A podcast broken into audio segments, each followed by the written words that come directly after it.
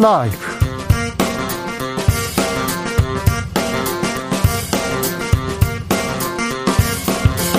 2022년 3월 7일 월요일입니다. 안녕하십니까. 주진우입니다. 대선은 이틀 앞으로 다가왔습니다. 비호감 대선이라지만 사전 투표율 최고치였고요. 국민들의 투표열기 그 어느 때보다 뜨거웠습니다. 코로나 이후에 대한민국 어느 후보가 통합을 이루고 개혁을 완성할지 어떤 지도자가 우리를 이끌게 될지 우리 유권자들은 이번 대선에서 무엇을 생각해야 하는지 고민해 보겠습니다. 이번 대선의 의미와 가치 그리고 시대 정신 함세웅 신부 임명진 목사와 생각해 봅니다. 오늘 송영길 민주당 대표가 유세 중에 피습을 당했습니다. 있어서는 안 될 정치 테러인데요. 대선의 변수로 떠올랐습니다. 그리고 김만배 녹취록에서 대장동의 몸통이 누군가 이런 얘기가 나왔는데요. 아, 이 변수는 또 어떤 영향을 미치게 될까요? 정치적 원의 시점에서 자세히 분석해 보겠습니다. 경북 강원 산불이 나흘째 꺼지지 않고 있습니다. 건조한 날씨, 거센 바람으로 주말 내내 불길이 쉽게 잡히지 않았는데요. 축구장 2만 천여 개에 달하는 거대한 산림이 잿더미가 됐다고 합니다. 헬기 50여 대, 인력 5,500여 명이 나서서 진화에 진화에 공을 들였는데요. 다행히 큰 불길은 잡혀가고 있다는 소식입니다. 정부가 울진과 삼척을 특별 재난 지역으로 선포했습니다. 주스에서 자세한 내용 전해드리겠습니다. 나비처럼 날아 벌처럼 쏜다. 여기는 추진우 라이브입니다. 오늘도 자중자애 겸손하고 진정성 있게 여러분과 함께 하겠습니다. 대선의 주가 밝았습니다. 주진우 라이브에서도 대선 특집 개표 방송 2022년 우리의 선택 여러분과 함께 하겠습니다. 사전 투표율 사상 최고 기록했습니다. 사전 투표 하셨는지요? 투표 어떻게 하셨습니까? 번호를 얘기하지 말고 뭐 나라를 위해서 그리고 어, 우리를 위해서 어떻게 투표했는지 그런 마음가짐 알려주십시오. 자, 여러분에게 대선은 어떤 의미인지 한번 고민해 보겠습니다. 2부에서 함세웅 신부 임명진 목사 만나는데요. 우리 시대의 큰어른 두 분께 지도자가 같이 할 덕목 그리고 아, 이번 대선에서 우리가 이건 꼭 배워야 되는데 이런 점 짚어보고 가겠습니다. 여러분께서도 궁금한 점 있으면 질문 보내주십시오. 아무 질문이나 괜찮습니다. 샵 9730 짧은 문자 50원 긴 문자는 100원이고요. 콩으로 보내시면 무료입니다. 그럼 주진우 라이브 시작하겠습니다.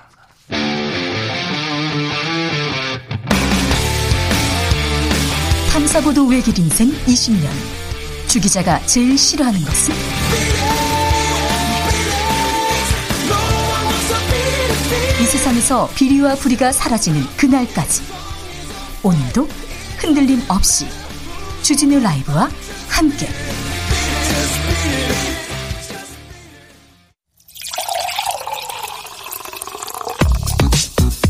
진짜 중요한 뉴스면 쭉 뽑아냈습니다. 줄라이브가 뽑은 뉴스 주스.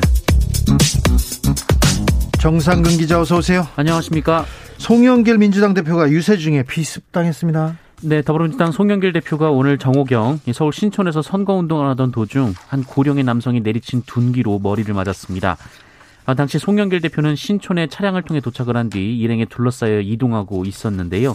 어, 이 남성이 갑자기 달려나와 송영길 대표의 머리를 수차례 가격을 했습니다. 어, 송영길 대표는 근처 응급실로 이동해서 봉합 수술을 받았고요. 다행히 생명에는 지장이 없는 것으로 전해졌습니다. 네. 어, 이재명 민주당 후보는 폭력은 소중한 민주주의를 훼손하는 행위로 결코 있어서는 안 된다라고 말했고요. 윤석열 후보 역시 이 선거를 방해하는 그 어떤 폭력도 결코 정당화될 수 없다라고 말했습니다. 한편 이 가해 남성은 현장에서 제압돼서 경찰에 인계가 됐습니다. 어, 유튜버라고 하고요. 네. 어, 이 사람이 올린 유튜브 영상을 보면 지난달부터 이 송영길 대표의 선거운동 현장을 쫓아다녔다고 합니다. 어, 경찰은 현재 범행 동기를 조사하고 있습니다. 송영길 대표는 생명에 지장은 없으나 정밀 뇌에 대한 정밀 검사를 하고 지금 어, 지금 병원에 누워 있습니다. 그 아무튼 이런 일이 있어서는 안 되는데요. 이 이 사건이 또 어떤 변수가 될지 또 지켜보겠습니다. 지난 금요일에 발생한 산불 아직도 진화가 안 되고 있다고요? 네, 경상북도 울진과 강원도 삼척, 동해, 강릉에서 산불이 번지면서 어제까지 집계된 바에 따르면 이 15,000헥타르가 넘는 산림이 불에 탔다라고 합니다. 이 서울 면적의 4분의 1에 해당하는 엄청난 면적인데요. 산불이 지금도 이어지고 있어서 피해 규모는 더 늘어날 것으로 보입니다. 네. 아, 특히 지난 금요일 오전 울진군 북면 두천리에서 처음 시작된 산불이 피해가 큽니다.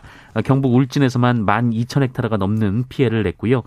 어, 인명 피해가 발생하진 않았지만 울진에서만 400여 개에 가까운 시설이 소실됐고 어, 특히 261개의 주택이 불에 탔습니다. 이 동해에서도 62개의 주택이 불에 탄 상황입니다. 어, 그러다 보니 이재민도 많이 발생했는데요. 이 4,600여 세대 7,300여 명이 대피를 했습니다.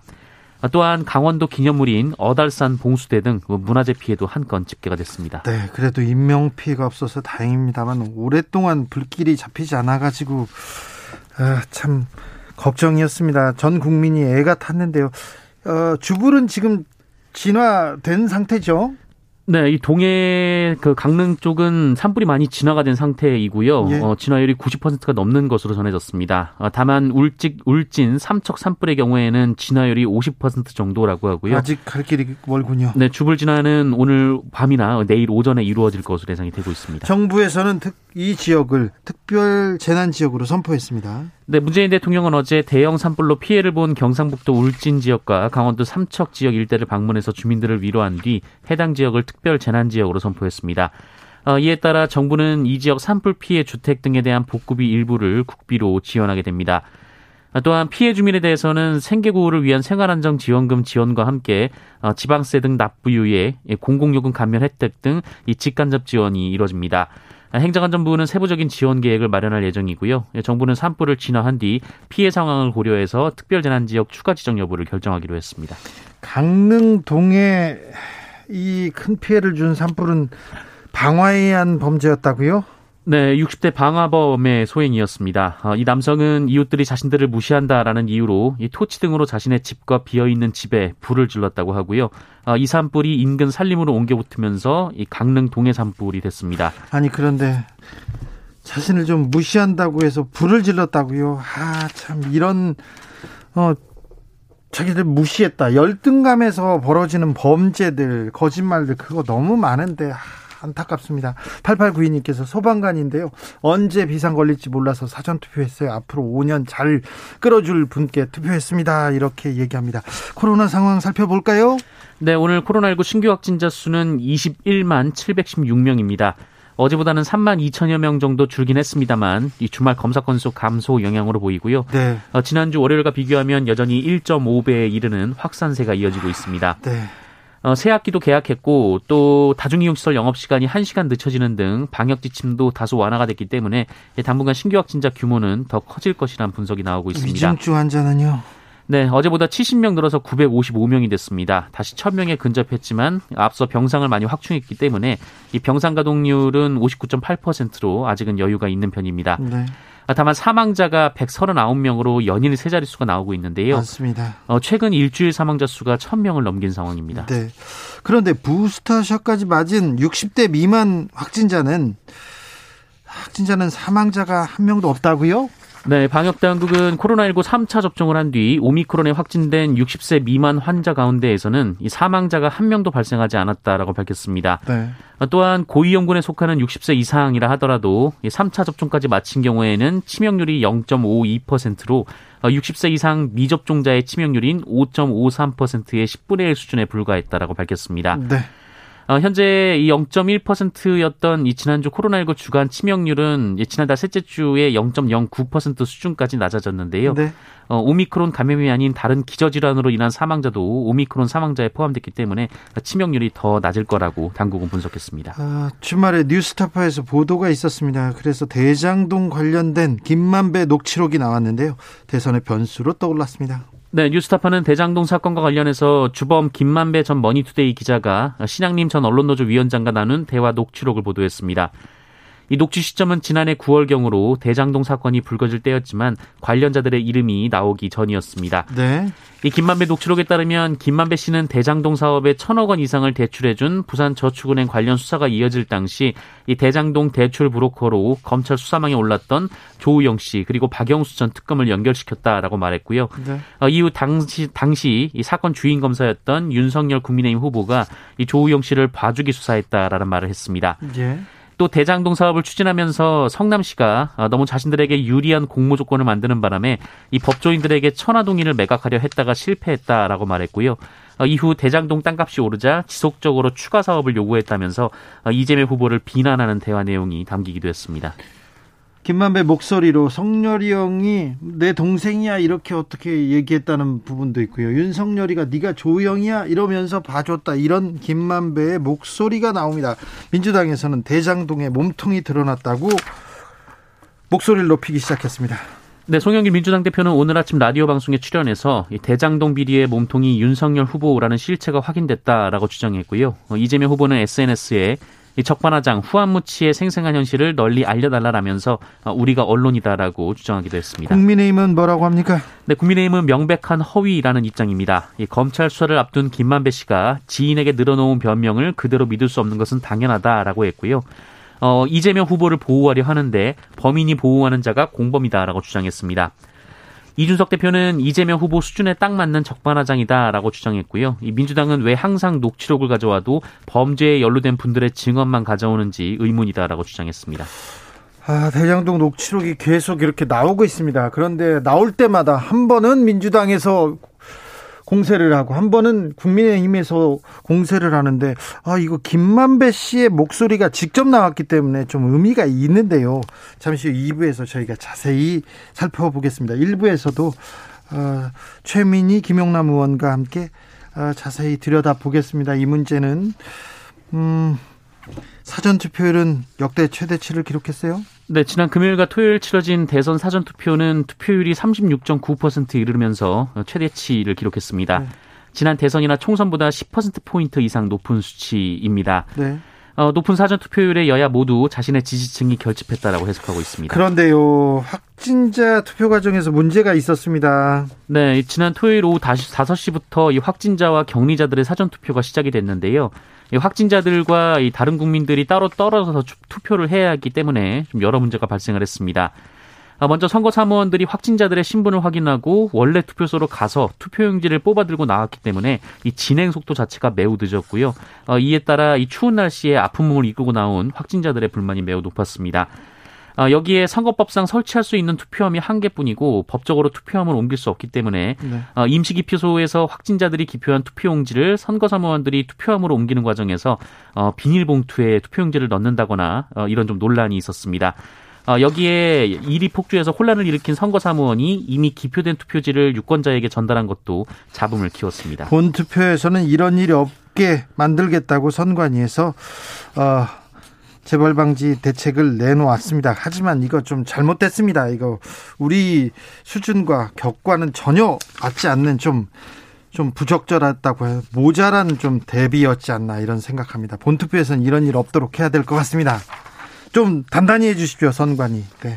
아, 이런 일로 지금 한쪽에서 부정선거를 외치고 있는데 이런 일로 국론 분열되는 거 옳지 않습니다. 네.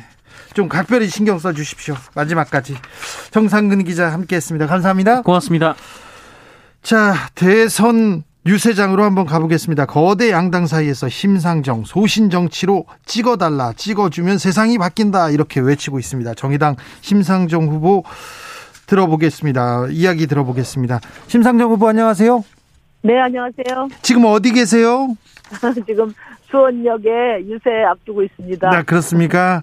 어, 네. 지금 어, 거리에서 유권자들 계속 만나고 계신데 민심은 어떻게 어, 느껴지십니까? 어, 뭐 역대 이제 비호감 선거를 이끌고 있는 어, 양당 후보들께서 지금 진영을 나누고 스크럼을 짜고 상대 후보가 되면 나라 망할 것처럼 말씀하시면서 지금 어, 유권자들 줄 세우려고 하지만 그러나 또 한편 어이 이 비호감 선거는 이번 대선으로 마지막이 돼야 한다. 이번 대통령 선거는 양당제의 마지막 장이 돼야 하고 네. 대선 이후에는 다원적 민주주의의 새로운 장이 시작돼야 된다. 이런 문제의식을 가진 분들이 네. 저는 소신 투표 흐름이 예, 형성되고 있다고 생각합니다. 네.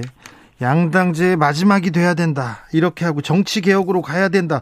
이런 목소리가 조금 있었는데 이런 흐름이 정치 개혁의 목소리가 있었는데 안철수 후보가 저기 윤석열 후보하고 단일화하면서 조금 그그 그 다음에 좀 사그라드는 거 아닙니까?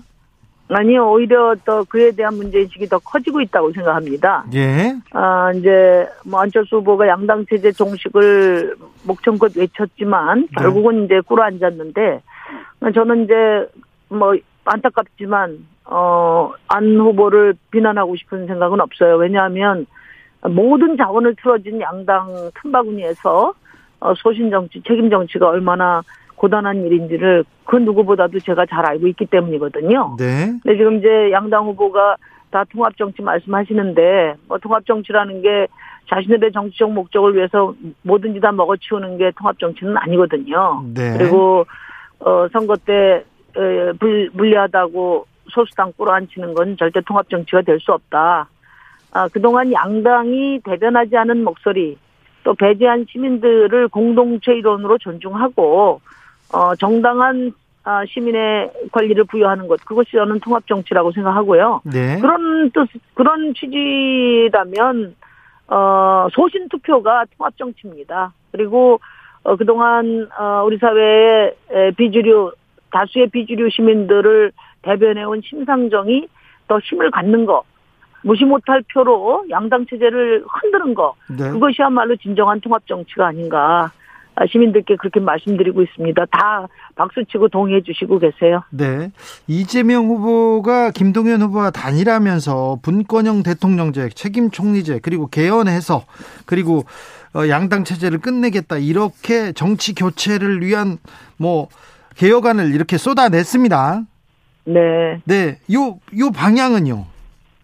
뭐 그게 새로운 얘기가 아니라 네. 김대중 대통령님, 노무현 대통령님 또 문재인 대통령까지 이어지는 과정에 민주당의 오래된 어, 어, 당론 아니었습니까? 네. 지금은 이제 선언이 아니라 실천이 중요하다고 생각해요. 예를 들어서 어, 지방선거 지금 곧 실시되는데 기초위원 어, 광역 저, 저 중대 선거구제로 하는 거는 지금 뭐 국회 법 바꿀 필요도 없어요. 17개 광역단체 중에서 13개가 아, 지금 민주당이 다수 의석을 갖고 있기 때문에 그냥 조례만 통과시키면 되거든요. 그래서 저는 어 민주당이 이번에 내건 이런 어 제도 개혁이 어 이번 선거 결과와 상관없이 추진하겠다고 한 것을 어좀 믿고 싶습니다. 그리고 김동연 후보님이야 뭐 원래 문재인 정부의 에, 그 어, 부총리셨기 때문에 뭐 그렇게 합의하는 게 중요한 게 아니라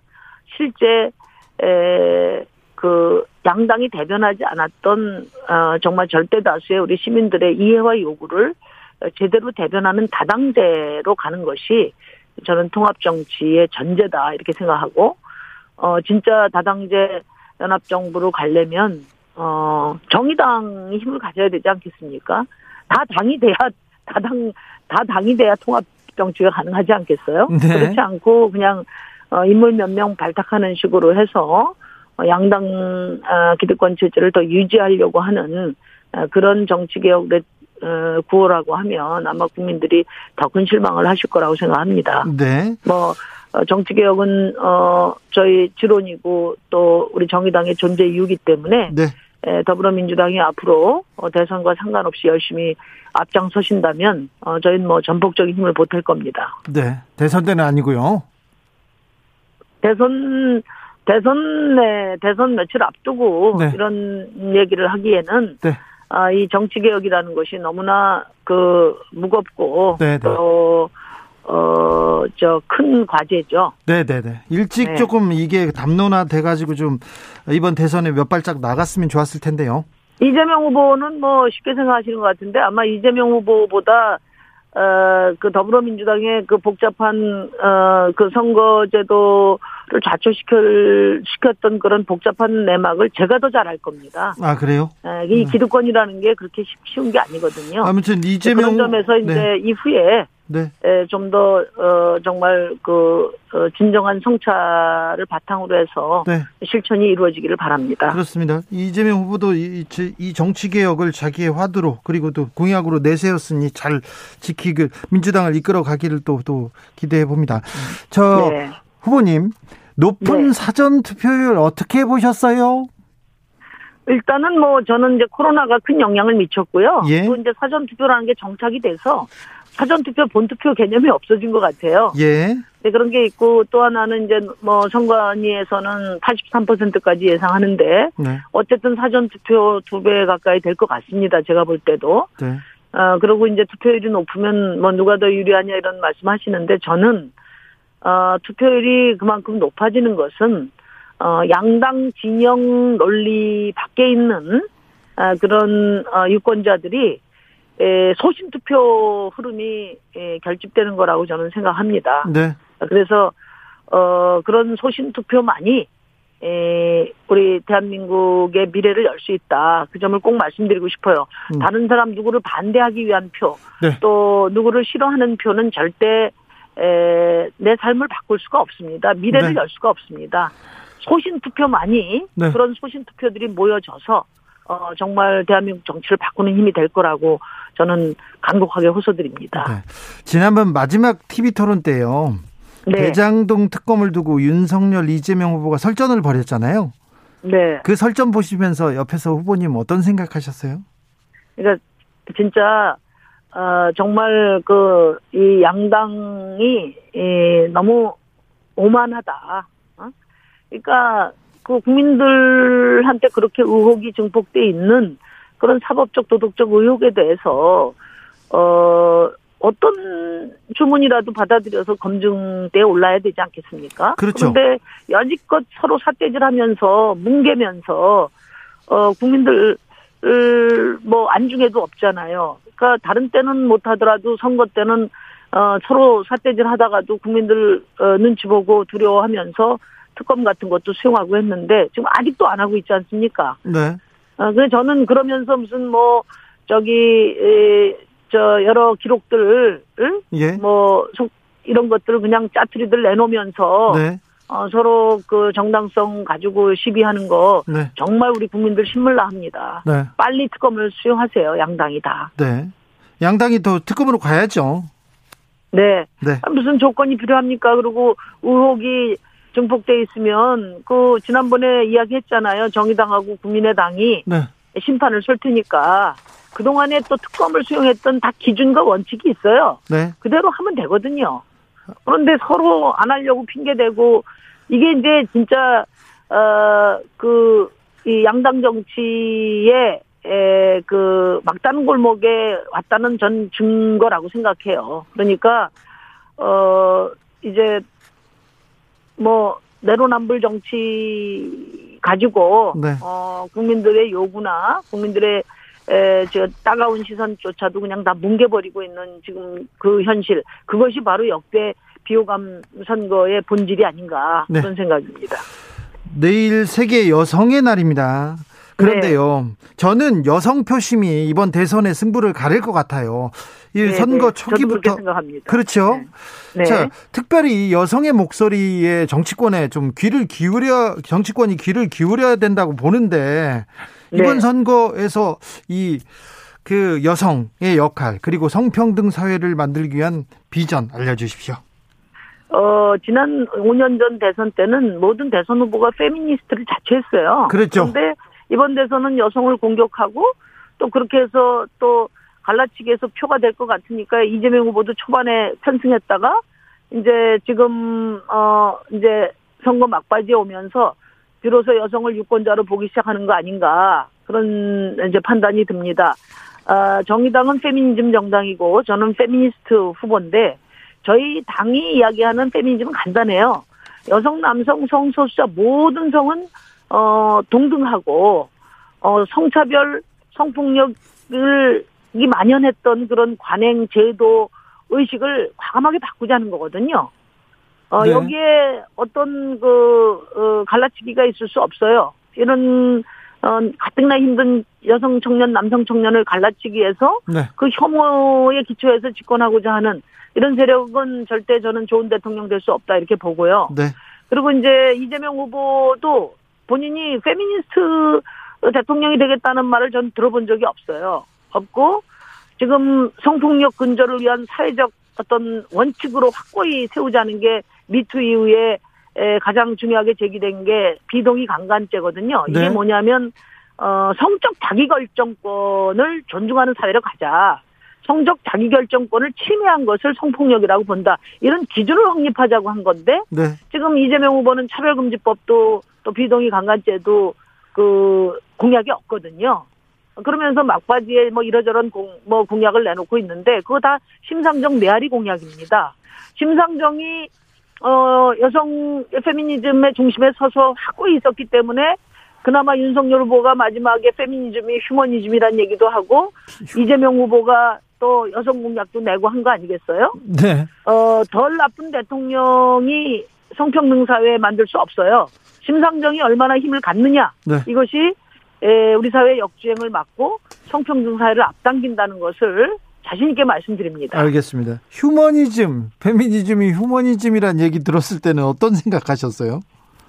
아, 역시 이 공론화나 공론화라는 거는 참 중요하구나. 아, 네. 윤석열 후보가 아, 이준석 대표 얘기만 듣고 처음에 갈라치기로 했는데 아 이러다가는 아 이제 그 보통 상식적인 시민들이 에, 인정하지 않겠구나 이런 생각을 하니까 네. 휴머니즘 이야기까지 온 게 아닌가 네. 그런 생각이 듭니다. 어쨌든 어, 발전인데 그것이 에, 그동안에 윤석열 후보가 보여줬던 어, 그런 어, 정말 그 어, 이 성, 성별, 성적 차별과 혐오의 에, 문제 인식을 네. 어, 가릴 수 있을지, 그건 앞으로 이제 두고 봐야 될 일이라고 생각합니다. 저는, 어, 중요한 것이, 에, 덜 나쁜 대통령은 더 나쁜 대통령하고 경쟁하는 것밖에, 내로남불 정치밖에 할 게 없어요. 네. 우리 거, 우리의 소신 투표를 가지고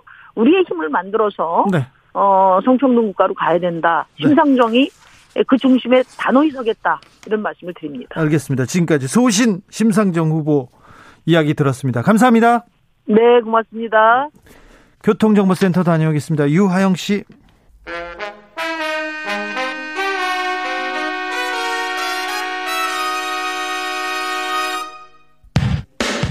주진우 라이브 돌발 퀴즈. 오늘의 돌발 퀴즈는 객관식으로 준비했습니다. 문제를 잘 듣고 보기와 정답을 정확히 적어 보내주세요. 러시아가 1998년에 이어 약 24년 만에 또다시 이것을 선언할 수도 있다는 우려가 커지고 있습니다. 이달 16일 러시아는 7억 달러 상당의 채권 만기를 맞는데요. JP 모건은 서방의 경제적 제재로 러시아의 부채 상환이 어려울 것이라고 내다봤습니다. 그리고 같은 이유로 최근 세계 3대 신용평가사 중 하나인 무디스가 러시아의 신용등급을 10단계나 강등하기도 했는데요. 공사채나 은행 융자 등에 대한 이자 지불이나 원리금 상환이 불가능해진 상태로 채무불이행이라고도 부르는 이것은 무엇일까요? 보기 드릴게요. 1번 디폴트, 2번 인플레이션. 다시 한번 들려드릴게요. 1번 디폴트, 2번 인플레이션. 샵9730 짧은 문자 50원 긴 문자는 100원입니다. 지금부터 정답 보내주시는 분들 중 추첨을 통해 햄버거 쿠폰 드리겠습니다. 주진우 라이브 돌발 퀴즈 내일 또 만나요.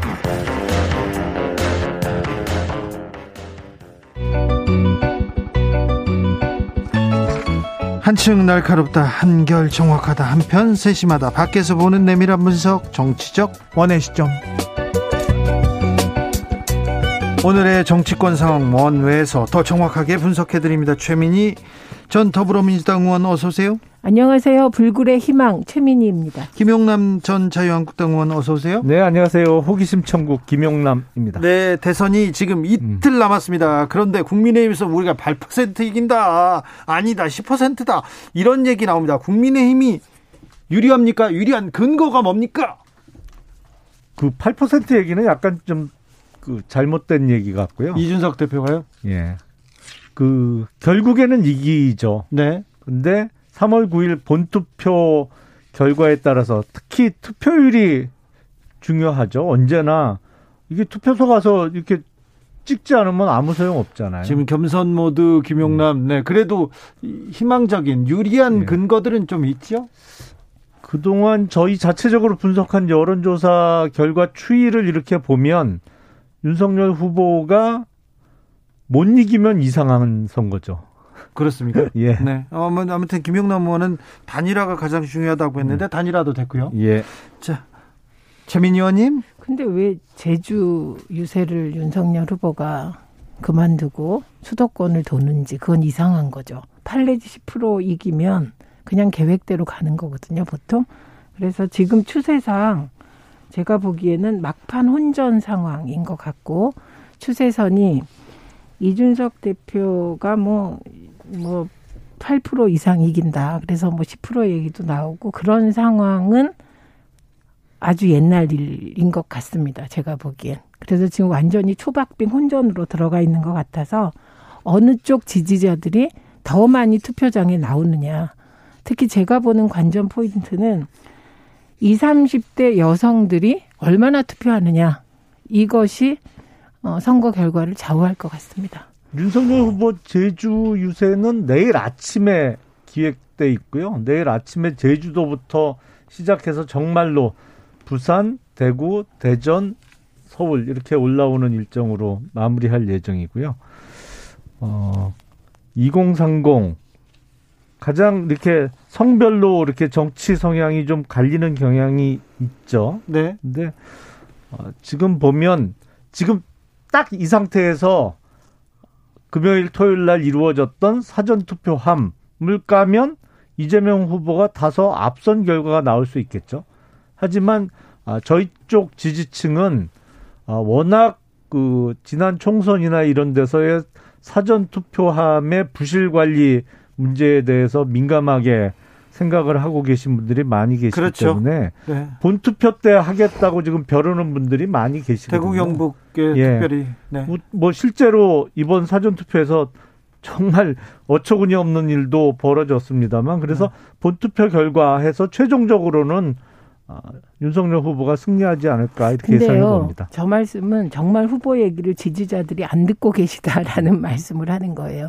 윤석열 후보는 그 코로나 확진자 수가 많아지면 본 뭐 어떻게 될지 모르니 사전 투표하라고 엄청나게 독려를 했거든요. 네. 그래서 저는 사전 투표율이 높은 것이 과거처럼 민주당에 유리하고 그게 국민의힘에 불리하기보다는 저는 코로나 변수가 가장 클 거라고 생각합니다. 그래서 어, 아무리 사전 투표율이 36.9%라고 하더라도 거꾸로 얘기하면 66.1%가 남았다는 거잖아요. 투표할 분들이. 네. 그래서 남아 있는 66.1%중 어, 자기 사람을 이재명 후보는 이재명 후보를 지지하는 분들을 윤석열 후보는 그 거꾸로를 얼마나 투표장으로 많이 나오게 하느냐의 싸움으로 들어간 것 같은데 그 전략은 좀 다른 것 같아요. 지금 사실 의원님이 그 보시면요. 원래는 제주유세 일정이 오늘이었는데 그 발표를 하면서 저는 정말 이상한 부분을 봤어요. 우리 안 간다. 이재명 후보도 못 갈 거다. 이렇게 얘기를 하더라고요. 네. 그래서 제가 속으로 어머 자기 안 가면 그만이지 왜 남의 당 후보도 안 간다고 저렇게 설레발을 치나 했거든요. 근데 이재명 후보는 오늘 심지어 시작 시간보다 일찍 가서 예, 유세를 했거든요. 그래서 아마 또 급수정해서 제주를 가시는 것으로 저는 추정할 수밖에 예, 없는데 지금 왜 그- 제주를 가고 안 가고가 그렇게 중요한가요? 아니 우리는 아니었는데 갑자기 국민의힘 쪽에서 제주를 못 간다 수도권에 집중한다 하면서 이재명도 못 갈 거다 이렇게 얘기를 한 거예요. 네네. 그래서 제가 입을 대게 된 것이고요. 그거보다는 그 막판 결지 방식이 좀 다른 것 같습니다. 이재명 후보는 긍정적인 포지티브 마인드로 결집시키고 윤석열 후보는 엄청나게 입이 거칠어지셨더군요. 자, 근데요, 주말에, 주말에 변수라고 할 수 있는 것들이 좀 터졌습니다. 우선, 김만배 녹취록이 나왔습니다. 김영남 의원님, 어떻게 보셨어요? 이거 그 전부터 3월 7일 날 뭐 이상한 거 또 이상한 짓을 벌일 거 알고 있었는데요. 그 짓은 누가 버려요? 3월 7일 날 뭐 나올 거라고 대충 알고 있었어요. 그래서 아, 저희- 뭐또 공작을 하고 있구나 그랬는데 아니 누가 공작을 하는 건데요? 아이 그쪽 민주당 쪽에 계신 분한테 들었어요. 3월 7일 날 뭐 나온다고 지난주에. 아니 누구한테 들으셨는데요? 또 뭐 뭐 또 아니 사람을 대세요. 그 전에는 김대업을 이용해서 대업을 짓더니 이번엔 또 김만배를 이용해서 또 만배 뻥튀기 하려고 하는구나. 뭐 대충 알고 있었는데 내용 자체가 사실상 이재명 후보하고 운명 공동체인 김만배의 입을 통해서 이게 작년 9월에 녹음을 했다는 거잖아요. 작년 9월 뭐 녹취록. 대화 내 대화 상대방도 어 전혀 이 객관성이 보장되지 않는 사람끼리 얘기를 주고 받으면서 그거를 선거 이틀 전에 딱 깠어요. 그 의도가 아. 뻔한 거죠. 그리고 내용상 맞지도 않아요. 이게 정작 아, 부산저축은행의 조사 과정과 관련해서 검찰에서 조사를 받은 조우영이라는 사람의 진술 내용하고도 전혀 맞지 않는 내용을 선거 공작용으로 만들어낸 거죠. 뭐. 저렇게 신학님 위원장은 사실 한국일보 기자 출신이에요. 네. 언론노조 전 위원장이고요. 그리고 이분이 성향으로 굳이 성향 없어요. 기자니까 진실만을 얘기하는데 굳이 얘기하면 기자가 성향이 없어요? 아예 없는 분입니다. 반노 반문 스탠스에 가까운 분으로 알려져 있습니다. 그래서 신학님 위원장한테 그렇게 말씀하시면 진짜 그건 안 됩니다. 제가 그분은 잘 아는데 진실 진실을 가장 중요하게 여기는 분입니다. 그리고 언론 노조와 관련하여서는 저는 어제 윤석열 후보가 오후 유세에서 갑자기 언론 노조를 막 비난을 하더라고요. 네네. 그래서 왜저왜 저러실까 깜짝 놀랐는데 그게 아마도 이 뉴스타파의 언론 노조 전 위원장이 윤석열 후보에게 치명적인 내용의 녹취록을 깐다는 걸 사전에 입수하신 것 같고요. 지금 그 인터넷상에 특히 여성들 중심으로 어, 억울 제명, 쏘리 제명, 간절 제명 이런 열풍이 일고 있습니다. 그래서 어제 녹취록은 윤석열 후보에게는 치명적이지만 이재명은 공산당 XX다. 본래 이게 법조인들 중심으로 천하동인을 18호까지 만들어서 가입시키려고 했는데 이재명이 난, 난 X인데 정말 3,700억 원을 미리, 미리 회수한다고 하니 아무도 가입을 안 해서 내가 이렇게 다 하게 됐다. 이런 내용까지 있거든요. 그리고 결정적으로 윤석열, 어, 김만배 누나가 사준 집이 이재명 후보 아버지 집이 아닙니다. 윤석열 후보 아버지 집을 김만배 누나가 사준 거거든요. 네. 그게 윤석열 후보로서는 정말 그걸 아무리 부인하려고 해도 현실이잖아요. 김용남 의원님도 이게 로또 맞을 확률이라고 하셨잖아요. 그래서 이 부분하고 부산 저축은행 수사 어, 그 과정에서 조우영이라는 사람에게 커피를 타준 것이 JTBC 보도에서는 윤석열 검사였는데 네. 다른데 보도에서는 주인 검사라고 나와요. 근데 그때 주인 검사가 윤석열 검사였다. 이렇게 연결이 되는 것으로 지금까지 되어 있어서 어제 나온 녹취록은 이재명 후보가 얼마나 억울했는지 그래서 쏘리 제명 열풍을 불러일으킬 만한 것으로 봅니다. 그 정말 그 민주당은 능력이 대단해요. 뻔한 거짓말도 천 번, 만 번 반복해 갖고 사람 헷갈리게 만드는 능력은 정말 선거 때마다 절실하게 의원님 느낍니다. 잠깐만요. 근데 대장동 사업은 누가 봐도 이거 조를 훨씬 넘는 이익이 뻔히 보이는 사업이었어요. 아닙니다. 왜냐하면 성남 도시개발공사 내세워서 땅은 어? 싼 값에 후려쳐서 수용하고 그리고 비싸게 팔아먹을 게 뻔했는데 이게 사업성이 불투명해서 안 팔렸다고요? 아니 그러면 아니, 김만배 제가- 씨가 그 자기가 아끼던 그 기자 출신 후배한테 천화동인 7호가 그거 줘갖고 얼마야? 천만 원 넣어서 100억쯤 벌었던가요? 그 사람 그 부산 스타벅스 주인 된 그 기자 이거 안 팔릴 어? 인기가 없어서 안 팔리는 거를 후배한테 등을 쳐서 꼬셔내다가 아니, 팔았다는 말씀을 하시는. 거예요 지금? 지금 김만배한테 아니. 따지시는 거죠? 저는 아니 그러니까 김만배 얘기를 전한 거예요. 의원님은 창작하시는 전혀 거고. 맞지도 않고 아니 그 김만배한테 따지세요. 누가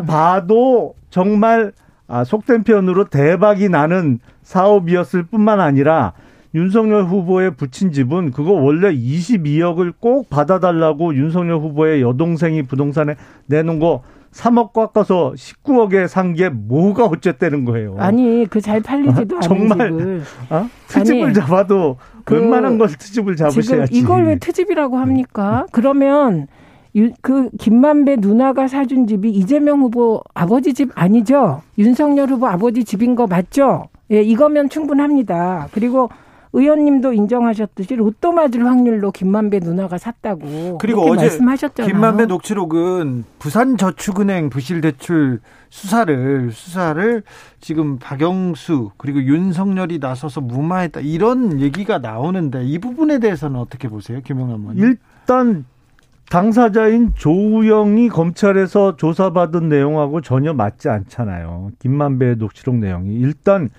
윤석열 당시 중수 이과장은 한 번도 보지도 못했다고 진술했는데 그걸 JTBC나 이런 친연 매체에서 무슨 윤석열 검사가 커피 타줬다고 보도를 한 거고 정작 조우영은 윤석열 과장은 한 번 얼굴도 한 번 못 봤다 얘기 나눈 적도 한 번도 없다고 진술했어요. 조우영. 그거를 말을 만들어서 지금 선거 이틀 남겨놓고 잠시만요. 이런 식으로 공작을 아니 그게 아니고요. 합니까? 그게 아니고 지금 뭔가 착각하시는데 아마도 국민의힘은 뭐 그 보수 언론과 국민의힘의 검사님들이 공작을 할 능력이 있는지 모르겠지만 아, 민주당은 민주당을 민주당은 따라가요? 그럴 능력이 없습니다. 그리고 JTBC가 두 번이나 잠시만요. 어떻게 JTBC가 친여 매체라는 말은 JTBC에 네. 사과하셔야 될 거예요. JTBC 일 없습니다. 예. 왜 이런 공개적인 방송에서 JTBC가 무슨 친여 매체입니까? JTBC가 가장 이재명 후보에 대해서 부정적인 보도를 많이 했다고 지지자들이 얼마나 분노하고 있는데요. 그래서 국민의힘은 이 녹취록, 정영학 녹취록은 금과 옥저여서 그 녹취록이 한 줄만 나오면 그걸 가지고 이재명 후보를 억울하게 대, 장동 구분이라고 난리치다가 다른 김양, 김만배 녹취록 혹은 정영학 녹취록에서 윤석열 후보의 혐의가 나오면 그때부터 녹취록이 거짓이다. 뭐 김만배가 어땠다 그래요. 근데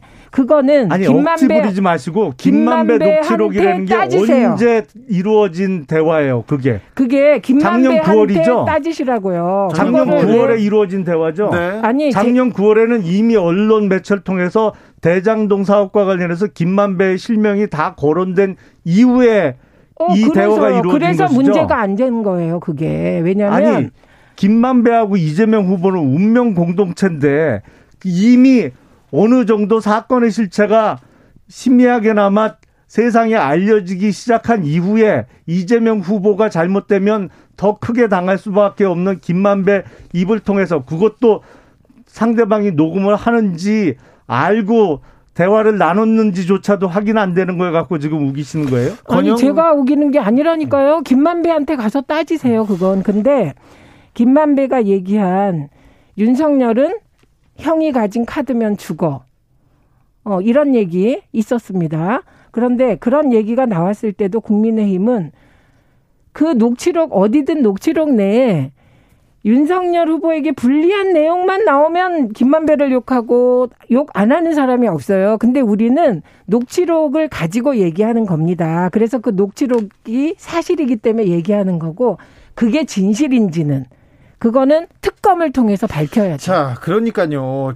녹취록이 이렇게 조각조각 나오는데 조각조각 언론을 통해서 나오고 또 민주당과 국민의힘이 서로 서로 이렇게 지금 공방을 벌이고 있는데 검찰은 뭐 하고 있는지 모르겠어요. 그러게 말해요. 문재인 정부 들어서 정말 여러 가지 국가 기능이 훼손을 당했습니다만 뭐 대표적인 게 선관이죠. 선관이 이제 선거 관리도 제대로 할 능력이 없어졌어요. 자, 저 근데 검찰도 그 중에 하나죠. 자, 검찰 도대체 뭐 하는 거예요? 김영남 의원님, 이, 이 네. 문제는 대장동 문제는 네. 특검으로 가야죠.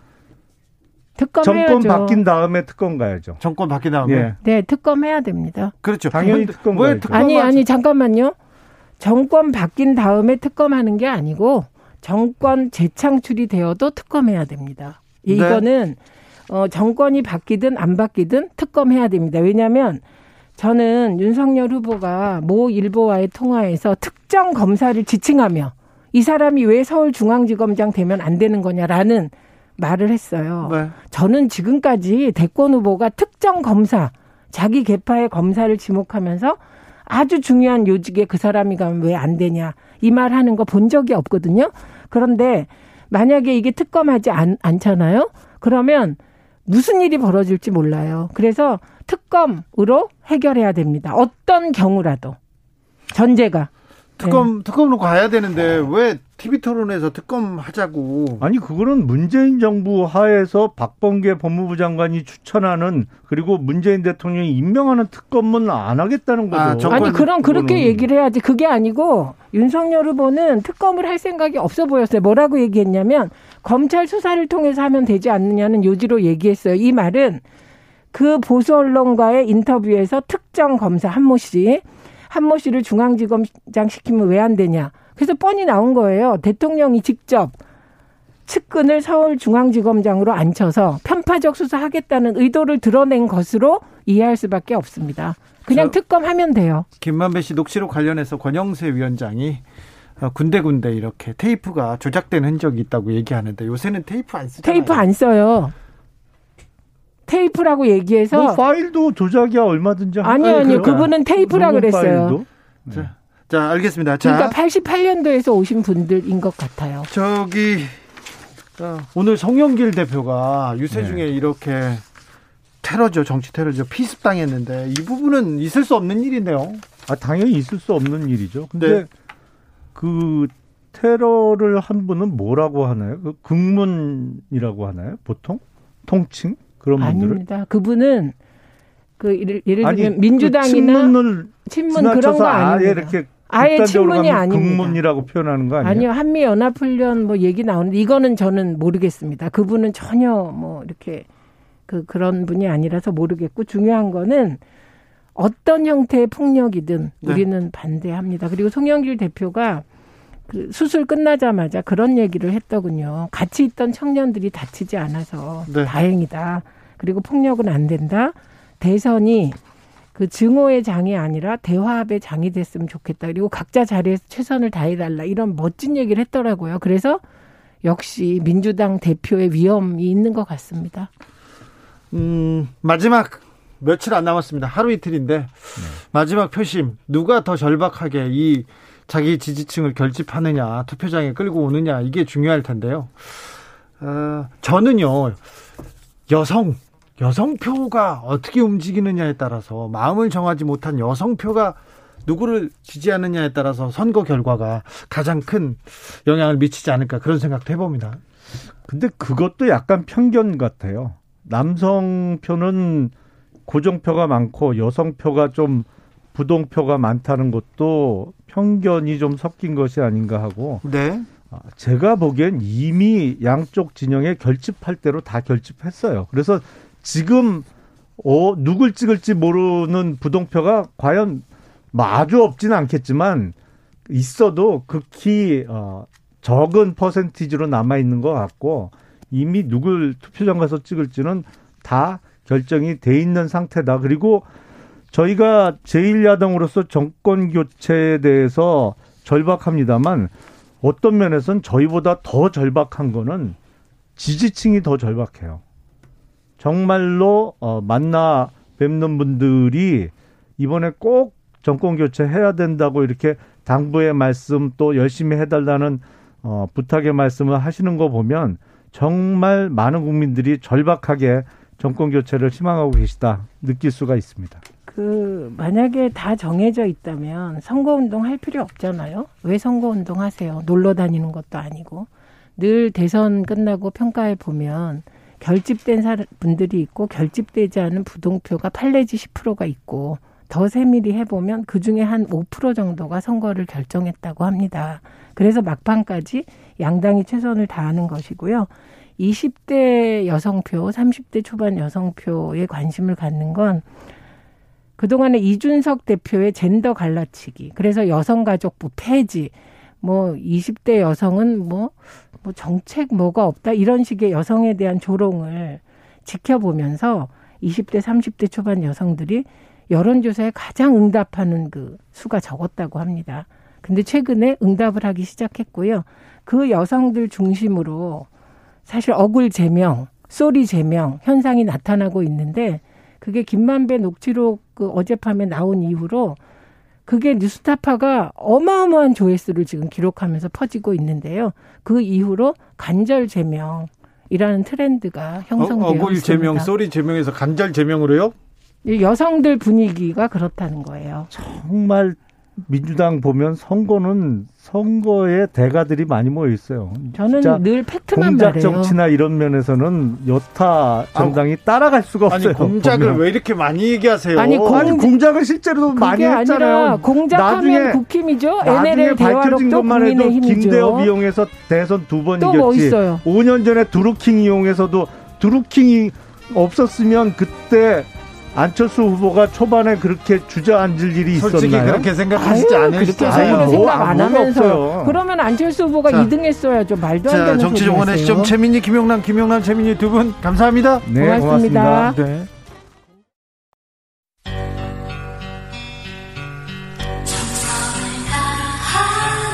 정성을 다하는 국민의 방송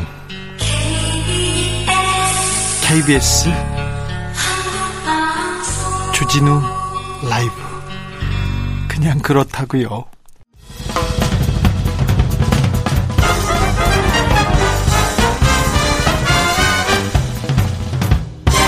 훅 인터뷰.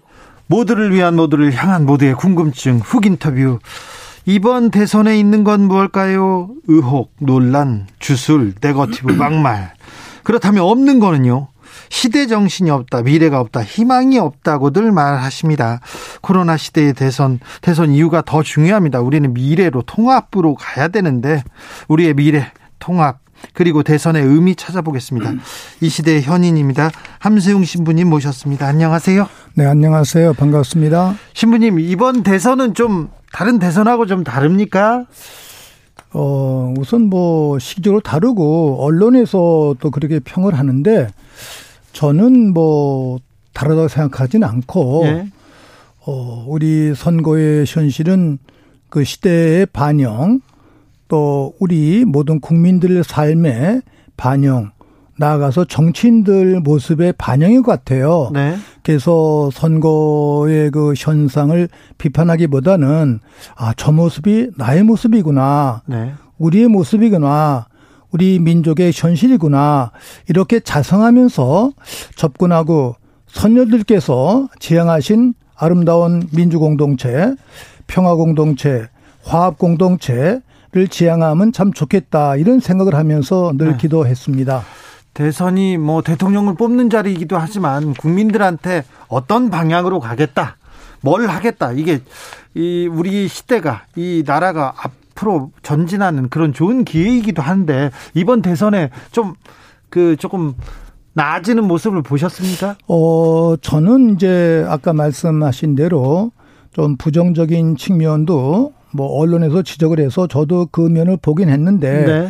그럼에도 불구하고 우리 연꽃이 이 불교에서 말씀할 때 네. 연꽃이 아름다운데 그 연꽃의 뿌리를 가면은 바로 그 진흙탕 물 속에서 네. 그 속에서 자리 잡고 있거든요.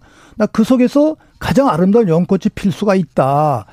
저는 개인적으로 2022년, 2022년 올해 선거는 1948년 우리 한국 정부가 수립된 이후 그리고 특히 1987년 어 유- 유월항쟁 이후에 헌법이 개정된 이후에 그때 헌법이 조금 미완의 헌법이었었거든요. 네, 네. 그거를 미완을 보충시키는 완결로 향하는 그러한 발돋움이 아닐까 이런 생각하면서 정말 비약의 시대에 와 있다고 생각하고 해석을 하고 있습니다. 네.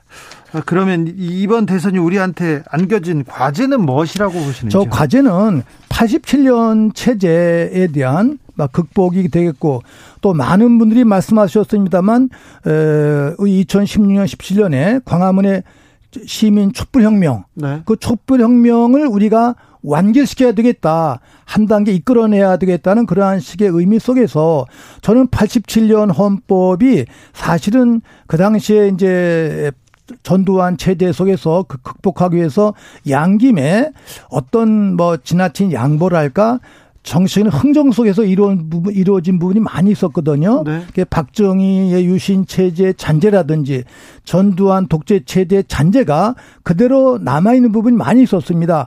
그 부분을 이번 기회에 말끔히 씻어내고 청산하면서 정말 우리 민의 주인이 되는 그 다음에 국민들의 뜻이 합해져서 아름다운 정치 공동체에 실현하는 이른바 합의제 민주주의를 실현하는 또는 연합정부, 연립정부 또는 통합정부 이런 데로 나갈 수 있는 그런 내용이고 또 최근에 이재명 후보가 제시하신 여러 가지 그 제안들을 어, 민주당이 공론으로 확정을 했었거든요. 네. 뭐 대통령을 뭐, 뭐 선출하기 위해서 50%가 안 될 경우에 결선 투표제를 제안했다라든지 네. 4년 중임제도 네, 있었고. 4년 중임제라든지 또 자기가 1년을 양보하면서 또 그다음에 다당제를 기초로 한 그런 합의제 민주주의에 대한 연합정부에 대한 뭐 제안이라든지 많은 아주 혁신적인 정말 유럽의 민주주의, 독일의 정치 체제를 그대로 답습할 수 있는 반복할 수 있는 그러한 좋은 정책을 제- 제시했다고 생각을 해요. 네.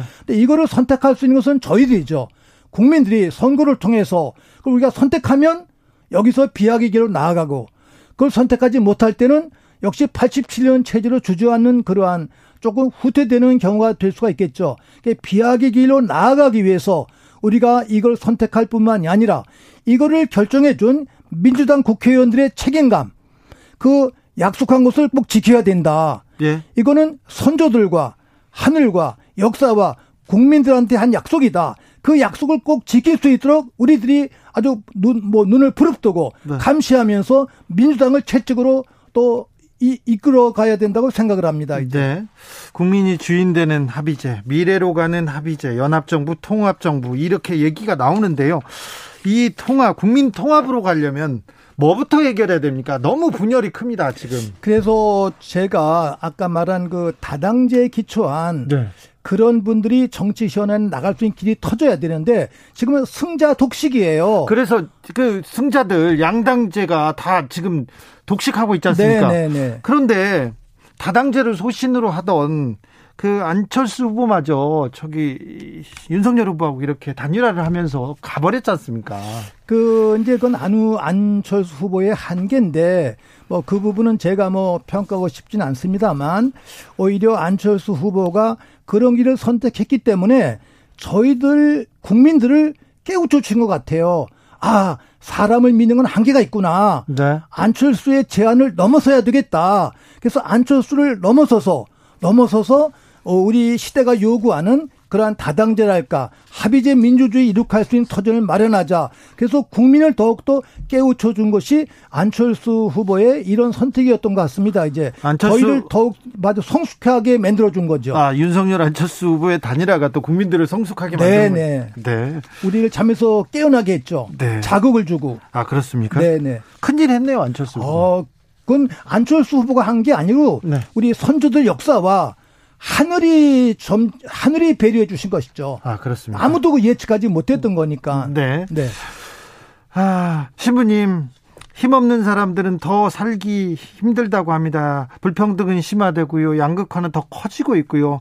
힘없는 사람은 이제 귀에마저 박탈되고 배제되고 있는데 이런 조금 약자들이 어려운 세상, 어렵기만 한 세상은 좀 나아질까요? 지도자를 아, 뽑으면 물론이죠. 잘 뽑으면 그거를 우리가 지향해야 되는데 우리 시민들 국민들이 정치인들을 감시하고 정치 체제를 바꾸고 또 이끌어 이끌어야 될 것 같아요. 제가 이게 오기 전에 좀 자료를 보면서 공부를 했는데 87년 당시에는 네. 그 우리들 항의 건수가 뭐 삶의 자리라든지 여러 가지 어려워서 그저 1년에 한 만 건 정도였다고 그래요. 데모 집회 시위 말하는 겁니까? 네네. 근데 그것이 지금 20년 지난 23년 한 30년 지난 다음에는 10만 건이 된 거예요. 지금은요? 네 네. 이게 어마어마하거든요. 그럼 여기서 중요한 건 정치적인 변화는 크게 이루어졌었는데 네. 경제적인 불평등 또 노동자들의 불평등, 약자들의 불평등, 여성들의 불평등 이런 균형이 하나도 이루어지지 않았습니다. 그래서 정치 민주화가 이루어진 그만큼 우리 일상의 삶 속에서 민주화, 모든 불평등을 깨는 이러한 식의 것을 우리가 꼭 이루어야 되겠다. 그래서 제 생각에는 정치학자들에게 제가 배웠는데 국민들의 지지를 받았어요. 50%의 지지를 받은 대통령의 이제 권한 행사는 50%만 해라. 나머지 50%는 또 다른 정, 다른 분들을 지지했던 분들, 그분들의 뜻을 받아줘야 된다. 그래서 약자들의 의견을 정치 현실에서 반영시킬 수 있는 그런 통로가 보장돼야 되는데 이러한 대통령 중심에 대해서는 그것이 보장이 되어 있지 않는 거예요. 그래서 저 대통령 제왕적 대통령제는 이제 수명이 다했다고 보시는 그렇죠, 건가요? 네네. 근데 아무튼 근데 이런- 다행히 네. 이재명 후보가 민주당 당론을 통해서 이거를 자기가 결정적으로 선택했고 양보를 했거든요. 네. 그러니까 이걸 우리가 포착을 해야 됩니다. 이제 국민 선거를 통해서 아 그래 우리가 그걸 갖다 받아주마. 너희들 약속대로 꼭 해라. 민주당을 또 채찍으로 우리가 이렇게 이렇게 이렇게 민주당이 안 지키면요. 안 지킬 수 없게 해야죠. 안 지킬 수 없게 해야죠. 안 지켰잖아요. 그러니까 더 이제 큰 몽둥이로 우리가 때려야죠, 이제. 신부님이 몽둥이로 때리려고요? 예. 네. 아, 성서에서 예. 그런 사람들은 말씀의 몽치로 때리라고 그랬어요. 하나님. 말씀의 몽치로. 네. 우리 국민들의 에, 뜻으로 시대 정신으로 정치인들을 우리가 어, 호- 이제 혼내줘야 되겠죠. 네. 신부님, 이건 다른 얘기인데요. 러시아가 우크라이나를 침공했습니다. 이렇게 뻔히 전쟁이 뭔 이런 그 대규모 피해를 가져오고 이런 그 후퇴를 가져오는데도 인간이 이렇게 탐욕에 약한가 봐요. 네, 저도 마음이 아프고 그래서 이제 다음 주에 저희들도 여기 있는 동방종교에 가서 같이 기도도 하려 하고 또 다른 종교인들과 함께 우크라이나를 돕기 위한 네. 아, 기도와 또 전쟁 종식, 러시아의 회개를 위한 그러한 기도를 해야 된다. 이런 지금 합의를 하고 있습니다. 이제 저희들도 어렸을 때 뭐 6.25, 어, 남북전쟁 아픈 체험이 있는데 참 비참했었잖아요. 네. 그래서 저도 이렇게 TV를 보면서 우크라이나의 그 양민들 아파트 이걸 막 뭐, 러시아가 폭격을 하는데 그건 사실 전쟁이 아니거든요. 이건 학살이거든요. 예.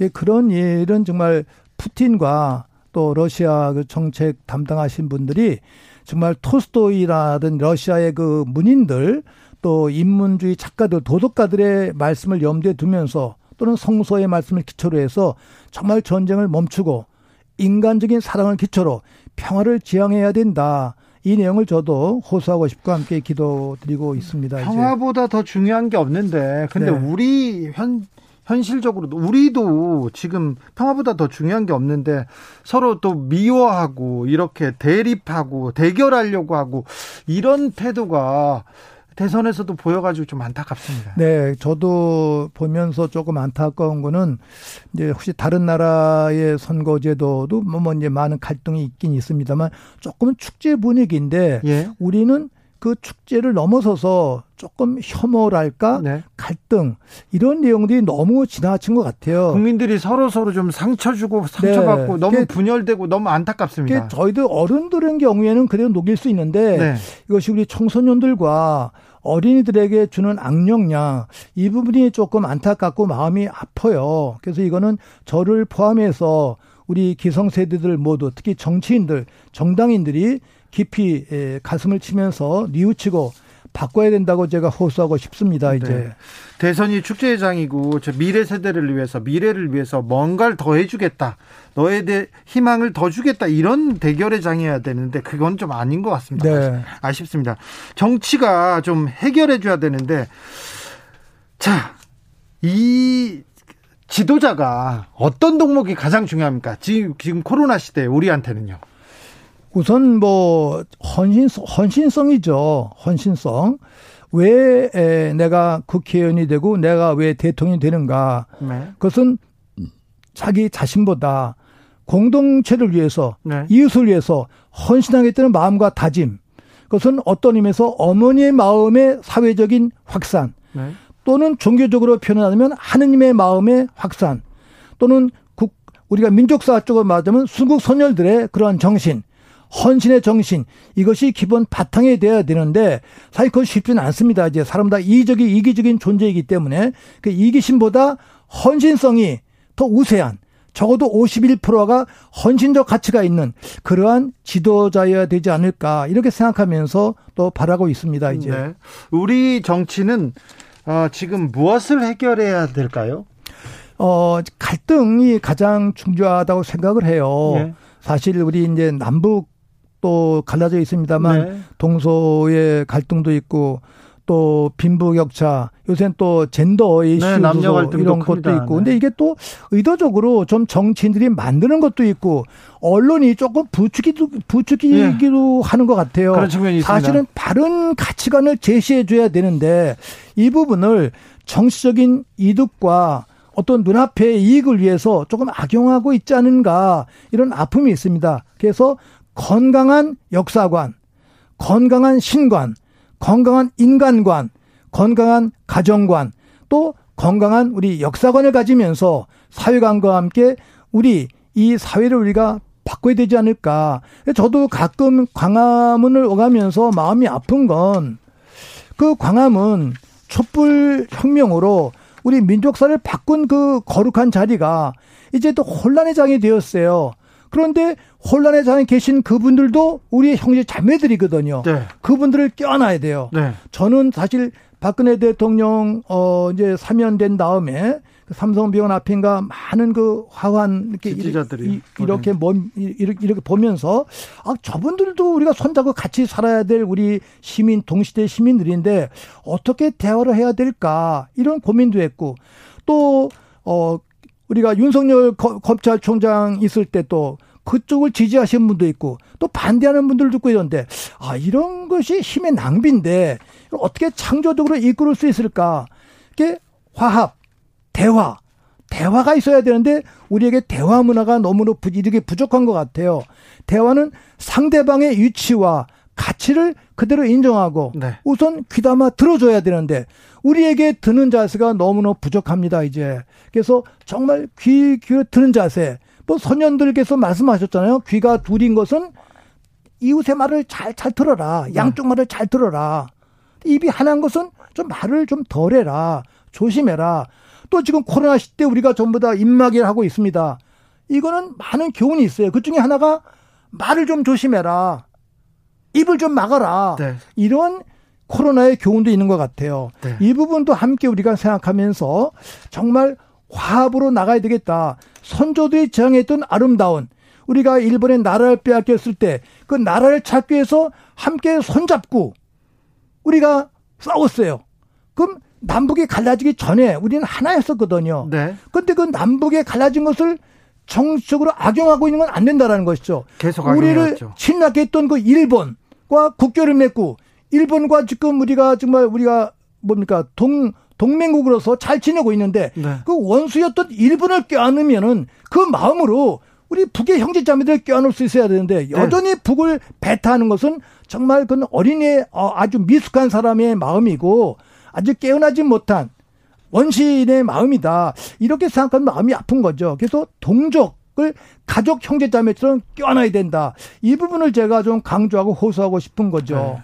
같은 말을 하는 형제인데 아직도 우리는 갈라져 있습니다. 메모. 근데 그게 바로 프란치스코 교황이 말씀하셨어요. 2014년에 오셔서 네. 명동 성당에서 여러분들 남과 북은 언어가 같습니다. 네. 언어가 같다는 것은 어머니가 같다는 뜻입니다. 어머니가 같으면 여러분들은 한 형제 자매들입니다. 남의 형제 자매들, 북의 형제 자매들을 껴안고 또 여유가 있을 때 많이 도와주셔야 됩니다. 이렇게 호소하셨어요. 네. 저는 그 교황님의 그 말씀을 들으면서 아주 고마웠는데 한편 부끄러웠어요. 교황님은 어쨌든지 외국인이잖아요. 네. 외국인이 그렇게 말씀하시는데 우리 동족이 북에 대해서 혐오한 말을 할 때는 마음이 아픈 거예요. 이런 부분 우리가 좀 녹였으면 참 좋을 것 같습니다. 메모리 레메디님께서 제발 화합의 시대로 나아가길. 6392님 배려와 경청이 필요할 때입니다. 얘기합니다. 6663님 어린아이들 눈에 선거가 다가오면요. 어린 어른들이 편 갈라서 또 싸움하는구나. 선거가 싸움의 장, 장으로 기억될까 두렵습니다. 그, 그러니까요. 이런 또 지적도 있네요. 좀 안타깝습니다. 이번 대선의 시대 정신은 뭐라고 봅니까? 그건 저 우리 단군 신화의 교훈에서부터 선조들이 가르쳐 홍익 인간. 네. 모든 사람을 맞으면 잘 대해주고 네, 이를 이익을 줘야 된다. 네. 모든 사람에게 도움을 줘야 된다라는 그러한 우리 민족의 가치관을 염두에 두면서 생각하고 또 우리 또 며칠 전에 이재명 후보 명동 성당을 방문하면서 그 밖에 성당 앞마당에서 어 저는 그 얘기에 참 공감을 했는데 에, 여러 가지 정책 현안 속에 당신은 어떻게 생각합니까? 또 다른 사람들 이제 후보 단일화 이런 문제가 나오니까 저는 역사와 국민을 믿습니다. 네. 어, 그 역사와 국민을 믿는 이러한 정치인의 자세, 그건 참 아름다운 것 같아요. 그뿐 아니라 정치는 정치인이 하는 것이 아니라 국민이 하는 겁니다. 네. 아, 국민 중심에 대한민국의 모든 고- 모든 권리는 국민에게 있다. 국민에게서 나온다라는 그러한 헌법 정신을 아, 체화한 그러한 정치인. 아, 그 말씀에서 저는 참, 참, 맞아, 공감을 했어요. 그런 자세를 지닌 정치인들 저는 많이 나왔으면 참 좋겠습니다. 이제. 알겠습니다. 우리 국민은 더 좋은 지도자를 가질 자격이 있죠? 아, 물론이죠. 네. 역사는 전진하죠, 신부님? 네, 김대중 대통령님의 말씀입니다. 네. 아니, 그 후퇴할 때도 있잖아요. 근데 전진하겠죠? 아, 전진하죠. 물론이죠. 네, 신부님만 믿겠습니다. 네. 하느님을 믿으세요. 네, 알겠습니다. 네. 고맙습니다. 네, 함세웅 신부 함께 했습니다. 교통정보센터 다녀오겠습니다. 유아영 씨. 대선을 향해 외쳐라. 하루 한 소원. 주진우 라이브 청취자들이 보내주신 정치권에 바라는 소원. 하루에 하나씩 정치권을 향해 날려드립니다. 오늘의 소원은 7649님. 왜 좋은 정책은 투표 직전에만 나오나요? 이제는 당선 직후부터 처음부터 끝까지 쭉 나오게 해주세요. 대선까지 D-이틀 하루 한 소원. 내일 마지막 하루 한 소원도 기대해 주세요.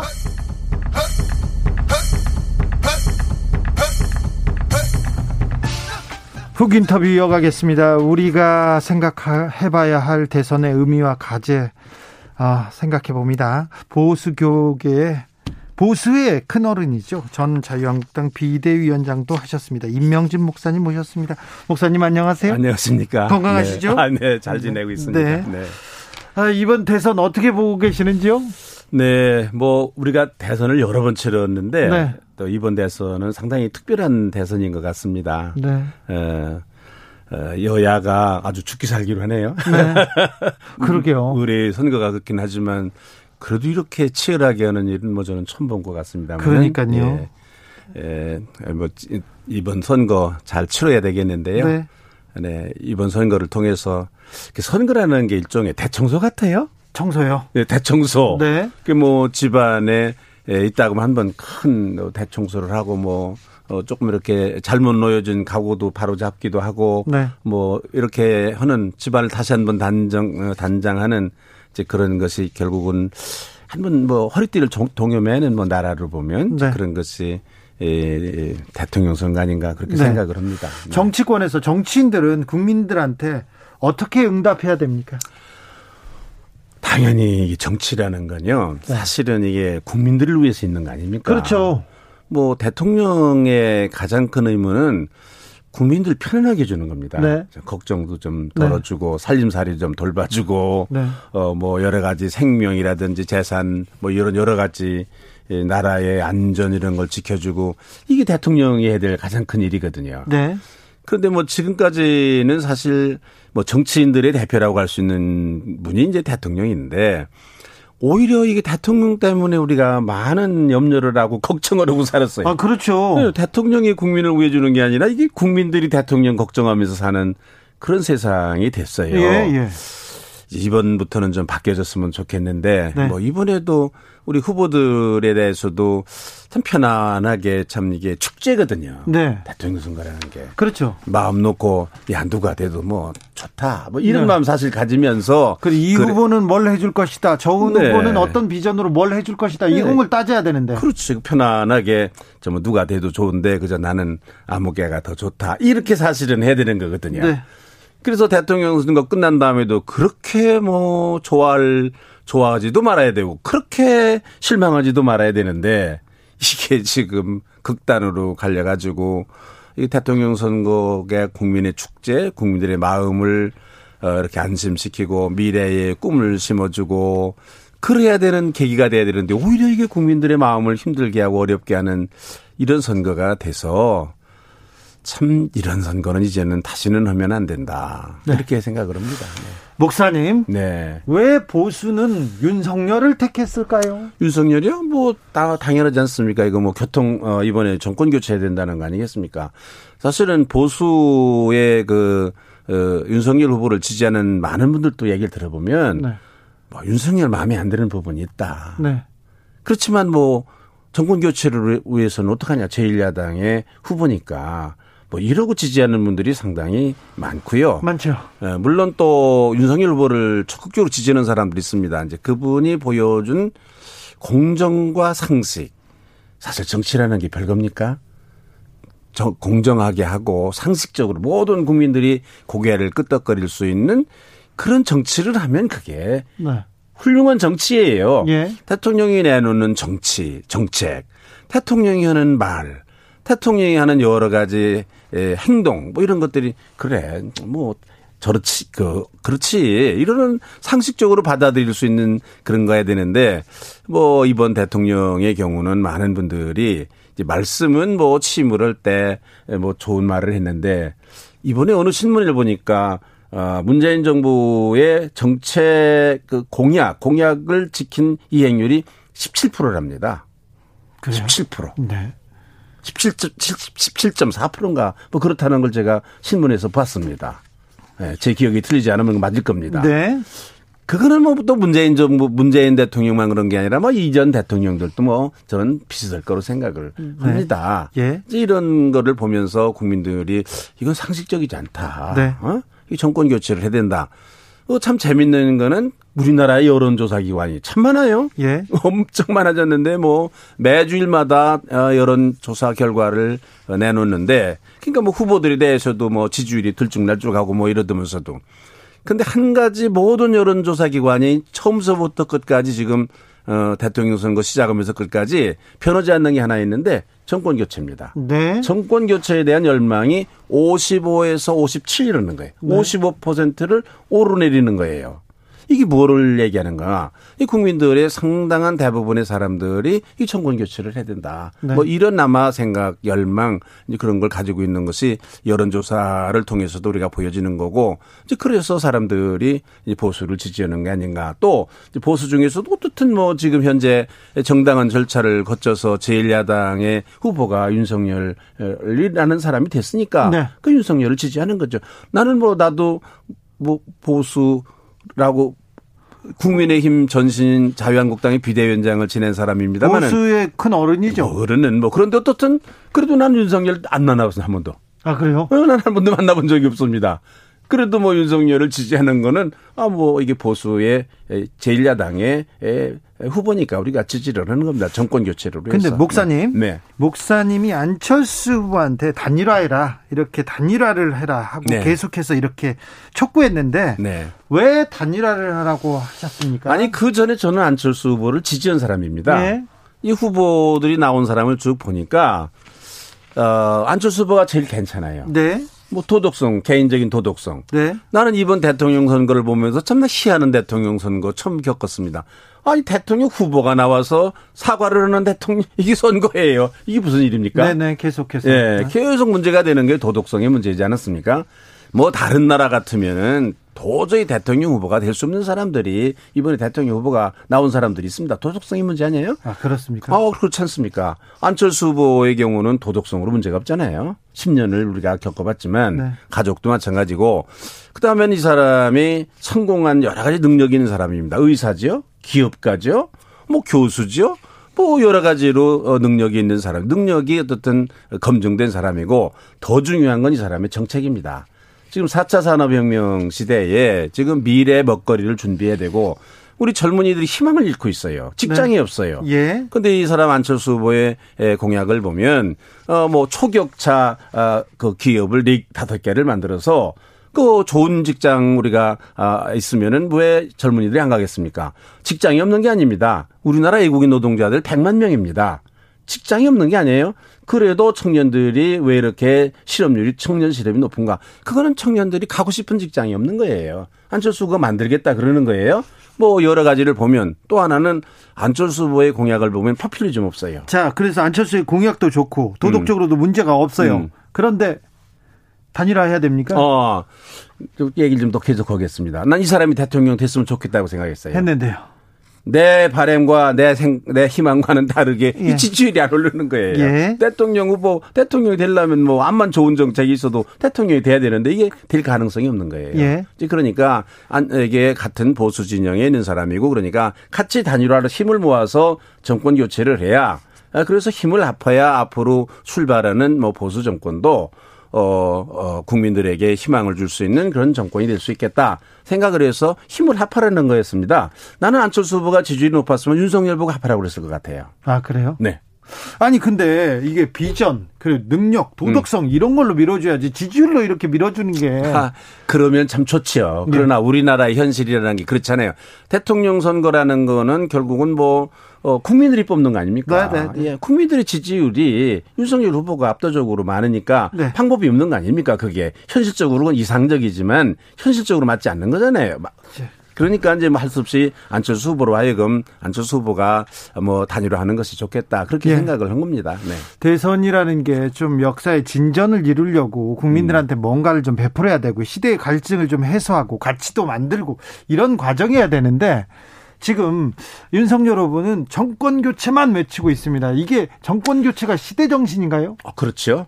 그렇습니다. 시대 정신이죠. 이 현재의 어, 이재명 어, 어, 음, 저 대통령 후보가 내세우는 정, 정, 그 정책이라든지 문재인 정권이 해왔던 여러 가지 일들을 보면 이거 고쳐야 됩니다. 이제 끝내야 됩니다. 이거 시대 정신입니다. 이게 어떻게 아니, 아닙니까? 이 시대 정신이. 민주당 문 아니 국민들 이 시대 정신이라는 건 국민들이 원하는 겁니다. 예. 국민들이 55% 이상이 과반수 이상이 정권 교체해야 된다는 거예요. 이게 시대 시대 정신입니다. 뭐가 시대 정신입니까? 국민들이 원하는 게 시대 정신이지. 그렇죠. 네. 국민들이 그러니까 정권 교체를 해서 어떤 음. 나라를 만들겠다. 미래는 어떻게 우리가 이끌겠다. 이런 얘기를 해줘야 되는데. 그렇죠. 그러니까 뭐 상대당인 그 국민의힘 윤석열 후보의 상대당인 민주당이나 그 민주당의 후보인 이재명 후보의 정책이나 이런 것들이 국민들이 볼 때 아니라는 거잖아요 지금. 에? 근데요. 네. 안철수 후보가 내놓은 공약, 네. 즉 정치 개혁, 다당제로 가자. 그리고 개헌을 해서 이 제왕적인 대통령제 끝내자. 음. 이런 몇 가지 그 정치 개혁안에 대해서 거의 합의를 하는 듯 이렇게 많은 사람들이 합의를 하고 응원하는 사람들이 있습니다. 네. 그 이- 그렇죠. 그 개혁안은 정치 개혁안은 어떻습니까? 어, 좋죠. 그거 좋습니까? 좋은 아니죠. 그러면 그래서 나는 뭐 윤 석열 후보 쪽에서 안철수 후보의 이런 개혁이라든지 미래 네. 비전이라든지 이런 거를 적극적으로 수용을 했으면 좋겠어요. 네. 그러니까 안철수 후보가 계속해서 단일화를 할 때 정치공학적인 단일화가 아니라 자리 나눠 먹는 단일화가 아니라 네. 미래 비전에 대해서 토론을 하자, 합의를 하자 계속 주장한 게 그거거든요.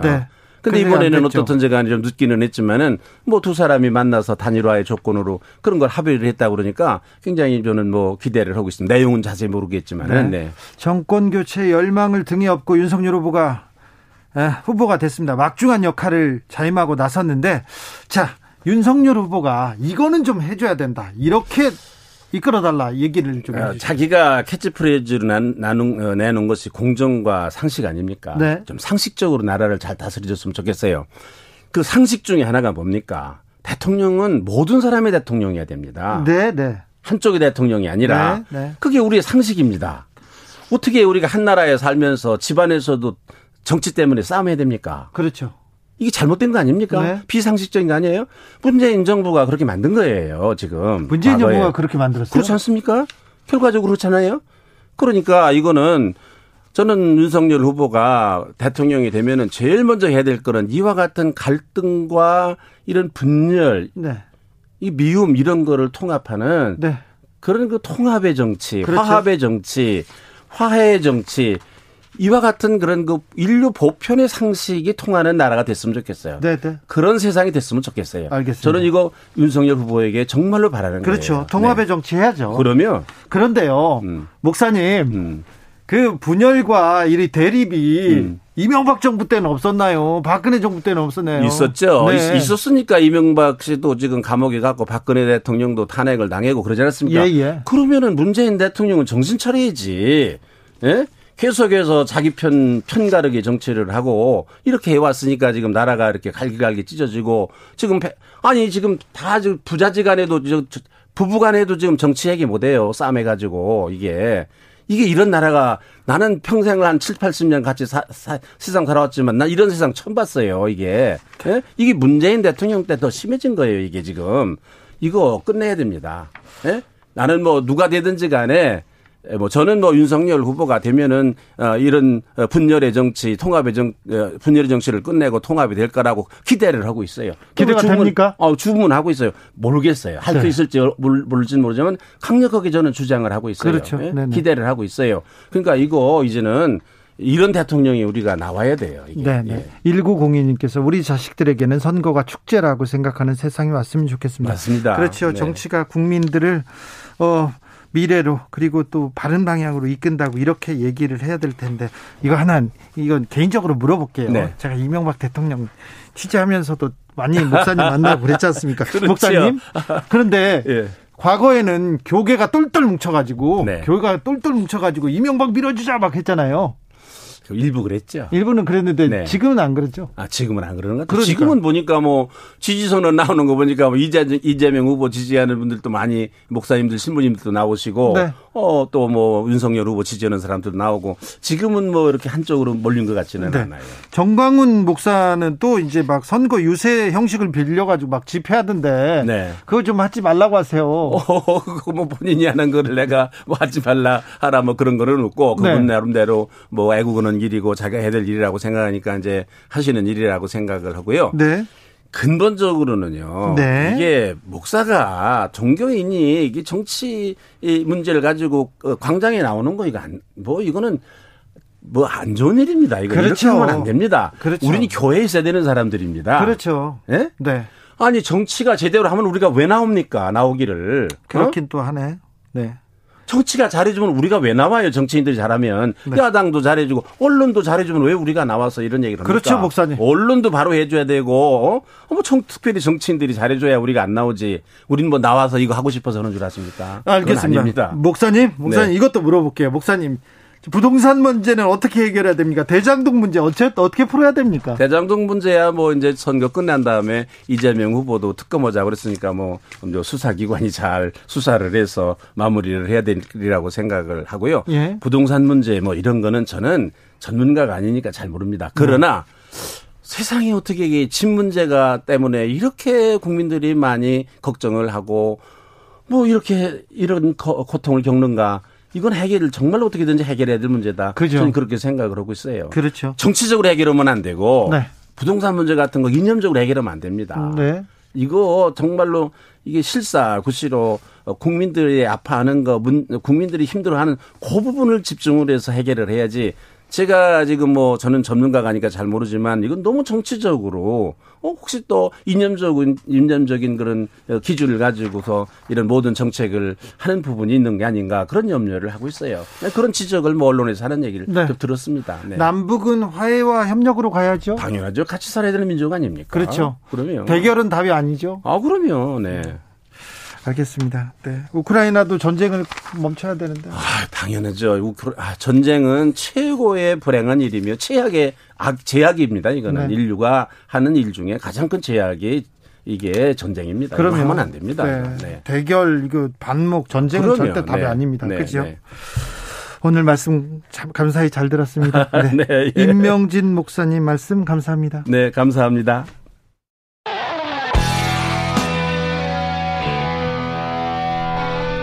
스치기만 해도 똑똑해진다. 드라이브 스루 시사 주진우 라이브.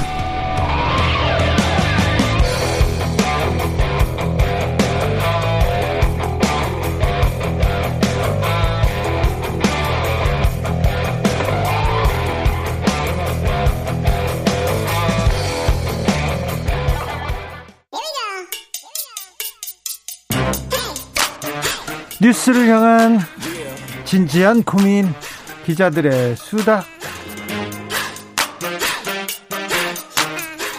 라이브 기자실을 찾은 오늘의 기자는 은지옥이요. 시사인 김은지입니다. 네, 대선 막바지 바쁘죠? 네, 그러게요. 뉴스가 끝없이 나오네요, 정말. 주말에도 계속 터져 나옵니다. 그런데 사전 투표를 마치고 사전 투표를 마치고도 변수가 터져 나왔습니다. 어떤 뉴스로 가볼까요? 네, 김만배 전 머니투데이 부국장이 기자의 집을 사준다면서 돈을 요구했다. 이런 진술이 나왔다고 아, 이런, 합니다. 이런 내용 나왔어요. 어떤 내용입니까? 네, 동아일보 보도인데요. 해당 진술은 남욱 변호사가 검찰에서 한 말입니다. 네. 남욱 변호사는 천화동인 4호 소유주거든요. 네, 그렇죠. 네, 또 지난해- 대장동 사건의 핵심 인물이고요. 네, 그렇죠. 지금 재판을 받고 있는 중인데요. 지난해 10월 남 변호사가 검찰 조사 받을 당시 했던 진술이다. 이렇게 동아일보가 보도하고 있는데 네. 검찰이 남 변호사에게 대장동 개발 사업 과정에서 김만배 전 머니투데이 부국장 역할을 추궁했습니다. 네. 뭐 했냐 이런 식으로 계속 물은 건데요. 그러자 남 변호사의 대답이 이렇습니다. 김만배 전 부국장이 유동규 전 성남도시개발공사 사장 직무대리에 대한 로비와 기자들 그리고 성남시청 공무원들, 법조인에 대한 로비 등 모든 로비를 총괄했다. 모두 팩트다. 이렇게 진술했다라고 하는데요. 네. 그러면서 세부 내용에 대해서 이렇게 이야기를 했다라고 해요. 2019년 5월 달에 모 중앙일간지 기자의 집을 사줘야 된다라고 하면서 남욱 변호사와 또 다른 천화동인 5호 소유주인 정영학 회계사에게 김만배 전 부국장이 3억씩 가져오라고 했다라고 하는 거죠. 3억씩 가져와라. 네, 그리고 실제로 본인이 줬다. 이렇게 검찰에서 진술했다라고 합니다. 남 변호사는 또한 여기에 대해서 그 당시에 왜 우리가 돈을 내야 되냐 이렇게 화를 냈다라고 진술했는데요. 그래서 열받아 가지고는 천화동인 4호의 대여 회계로 처리했다. 그러니까 본인 돈이 아니라 천화동 동인 돈을 가지고 와 가지고는 기자 집사하는데 돈을 보탰다 이런 진술을 했다라고 합니다. 장부에 적어놨겠네요. 네, 이제 그런 식의 의심이 갈 수밖에 없는 상황인 건데요. 남욱 씨의 어, 부인이 M- 전 MBC 기자였습니다. 얼마 전까지도 MBC에서 경제부 기자했었는데 잘 아는데 중앙일간지 기자한테 집을 사준다고요. 6억을 줬다고요. 아, 네, 실제로. 물론 김만배 전 부국장은 이에 대해서 부인을 하고 있다라고 하는데요. 남욱 변호사의 주장이 그랬다라고 합니다. 네. 그리고요. 네, 뿐만 아니라 이제 그 대여 약정서 그러니까 써놨다라고 하는 거죠. 여기에 대해서 그것만 보면 누구한테 6억 원이 갔는지 바로 알 수 있을 것이다. 이렇게 남욱 변호사가 그러니까 검찰에서 진술을 했다라고 장부에 해요. 적어놨어요. 뿐만 아니라 김만배 전 부국장이 평상시 어떤 식으로 로비를 했는지 네. 상세하게 진술을 했다. 이렇게 동아일보가 보도하고 있는데요. 네. 김만배 전 부국장은 골프를 자주 쳤고 네. 골프를 칠 때마다 기자들에게 100만 원씩 줘고 줬고 골프 쳤다. 이렇게 이야기를 하고 있습니다. 아, 그래요? 네. 김만배 전 부국장이 여기저기 돈 뿌렸다라는 증언들은 꽤 나오고 있는데요. 네. 아마 기억하실지 모르겠는데 본인이 1차 영장 실질심사 받을 때 잠깐 구치소에 있지 않았습니까? 어, 네, 열정 실질심사 시간 동안 밤에 이렇게 구치소에 머물렀죠. 네, 이제 그 짧은 시간에도 교도관에게 간식 비하라면서 165만 원 줬다. 라는 사실이 뒤늦게 드러났거든요. 네. 그것도 이제 혐의에 추가가 됐는데요. 그 정도로 일면식도 없는 사람한테 간식비로 100 얼마를 줬다라고 한다면 평상시에 로비로 돈을 어떻게 썼을까 좀 짐작이 되는 부분이 있죠. 그래서 검, 사들한테도요 검사들이 무슨 돈이 있어 그래가지고 밥도 사주고요. 어, 또 룸사롱 같은 데도 자주 데려갔다고 합니다. 어떤 검사가 아프 아프니까요 집에 약을 지어가지고 집에 가기도 했었어요. 이 김만배의 어, 기사는 안 썼어요. 기사는 안 쓰는데 그 검찰 출입 기자로 그그 인맥을 오래 가지고 했죠. 네. 법조팀장으로서 있었지만 쓴 기사가 그렇게 많지는 않다라고 알려져 있거든요. 네. 네. 그리고는 그리고는 이렇게 로비하고 사업을 했네요. 네, 남욱 변호사가 또 다른 진술도 했는데요. 김만배 전 부국장의 로비에 대해서요. 사실 말이 로비지 결국 불법이라고밖에 볼 수 없는 그렇죠. 사실들 아닙니까? 네. 판사 검사들과도 수도 없이 골프를 치면서 100만 원씩 용돈도 줬다고 들었다. 이렇게 진술했다고 합니다. 네. 골프 치고 돈 주고요. 네. 100만 원씩이라고 하는 거니까요. 사실 그게 쌓이면 엄청난 금액입니다. 그리고 100만 원만 되더라도 김영란법 위반이거든요. 네. 그런데 이런 것들이 얼마나 쌓여 있는지에 대해서는 아직 제대로 밝혀지지가 않았습니다. 김만배 씨가 그렇게 또 그렇게 또 기자 생활을 했군요. 기자 생활이라고 할 수 없죠. 네, 그렇죠. 그리고 이분이 기자 생활 취재하고 기사 쓰지 않는다는 걸 다 알고 있었어요. 머니투데이는 물론이고 다른 데도 다 알고 있었어요. 그런데 그런데 회장하고 그리고 또 한진과 이 재벌하고 돈을 관계 돈을 빌려주는 이 관계는 뭔지 좀 있었는데요. 자세히 좀 밝혀주었으면 좋겠습니다. 이 녹취록도 너무 많이 나오는데 그리고 대장동 관련해서 이런 증언들이 이렇게 많이 나왔는데 왜 검찰은 제대로 수사를 못했는지 너무 안타까운 부분 중에 네. 하나예요. 물론 해당 재벌들은 다 사실이 아니다. 이렇게 돈을 돌려줬다. 이렇게 이야기를 하고 있고요. 돈 거래는 예. 있었지 않습니까? 그런데 이거 좀 이상하잖아요. 기자한테 돈을 빌린다. 이거는 좀 많이 이상해요. 네, 직업이 사실 그때 기자라고 보기 어려웠던 지점이 큰 것 같고요. 뭐 기자가 동료 기자한테 6억씩이나 주면서 집 사줬다라는 이야기는 정말 듣도 보도 못한 이야기거든요. 그러니까요. 예. 6억 집을 예. 사줬다고요. 예, 아. 물론 뭐 진술이긴 합니다만 본인은 부인하고 있습니다. 네. 예, 뿐만 아니라 다른 녹취록도 공개가 되어서 지금 정치권을 뜨겁게 달구고 있는데요. 네. 어젯밤 뉴스타파 보도였습니다. 네. 김만배 전 부국장과 신학림 언론노조 전 위원장 사이의 대화였는데요. 그러게요. 9월 지난해 9월 있었던 녹음입니다. 네, 김만배 전 부국장이 자기 입으로 이렇게 이야기를 했습니다. 박영수 전 특검을 통해서 윤석열 당시 부산저축은행 주인검사의 대장동 대출 수사 무마했다 이런 이야기인 건데요. 굉장히 지금껏 나온 녹취록, 녹취록이 많이 나왔고 녹음 파일이 많이 나왔는데요. 그 중에 가장 파괴력이 있을 만한 내용입니다. 네, 물론 이 내용들은 지금 수사나 혹시 재판에 들어가 있는 것들은 아니고요. 가장 최근에 나온 다 별도의 지금 정영 녹취록과 다른 내용들인데 네. 어, 김만배 씨가 직접 이야기를 했기 때문에 굉장히 지금 그렇죠. 이것이 집중되고 있어요. 있는 것인데요. 네. 물론 윤석열 후보 쪽에서는 관련 의혹이 명백히 허위다 이렇게 이야기하고 있습니다. 아무런 김만배 전 부국장과 친분이 없고 김만배 전 부국장의 말은 대부분 거짓이다 이렇게 주장하고 있는데요. 그런데 김만배 씨가 김만배 씨가 그동안 너무 많은 얘기를 해놨어요. 성렬이 형은 뭐 내 카드면 죽어 이런 얘기도 있었고요. 다른 내용도 있었고 이번에도 성렬이 형, 성렬이 형 얘기합니다. 그러면서 윤석열이 네가 조우영이야 이렇게 얘기했다고 직접 또 직접 증언을 하기도 했어요. 네, 그래서 국민의힘에서는 관련된 검찰 조서를 공개하면서 조우영은 윤석열 검사를 모른다 이런 이야기 했다라는 것도 공개하긴 했습니다. 네. 네.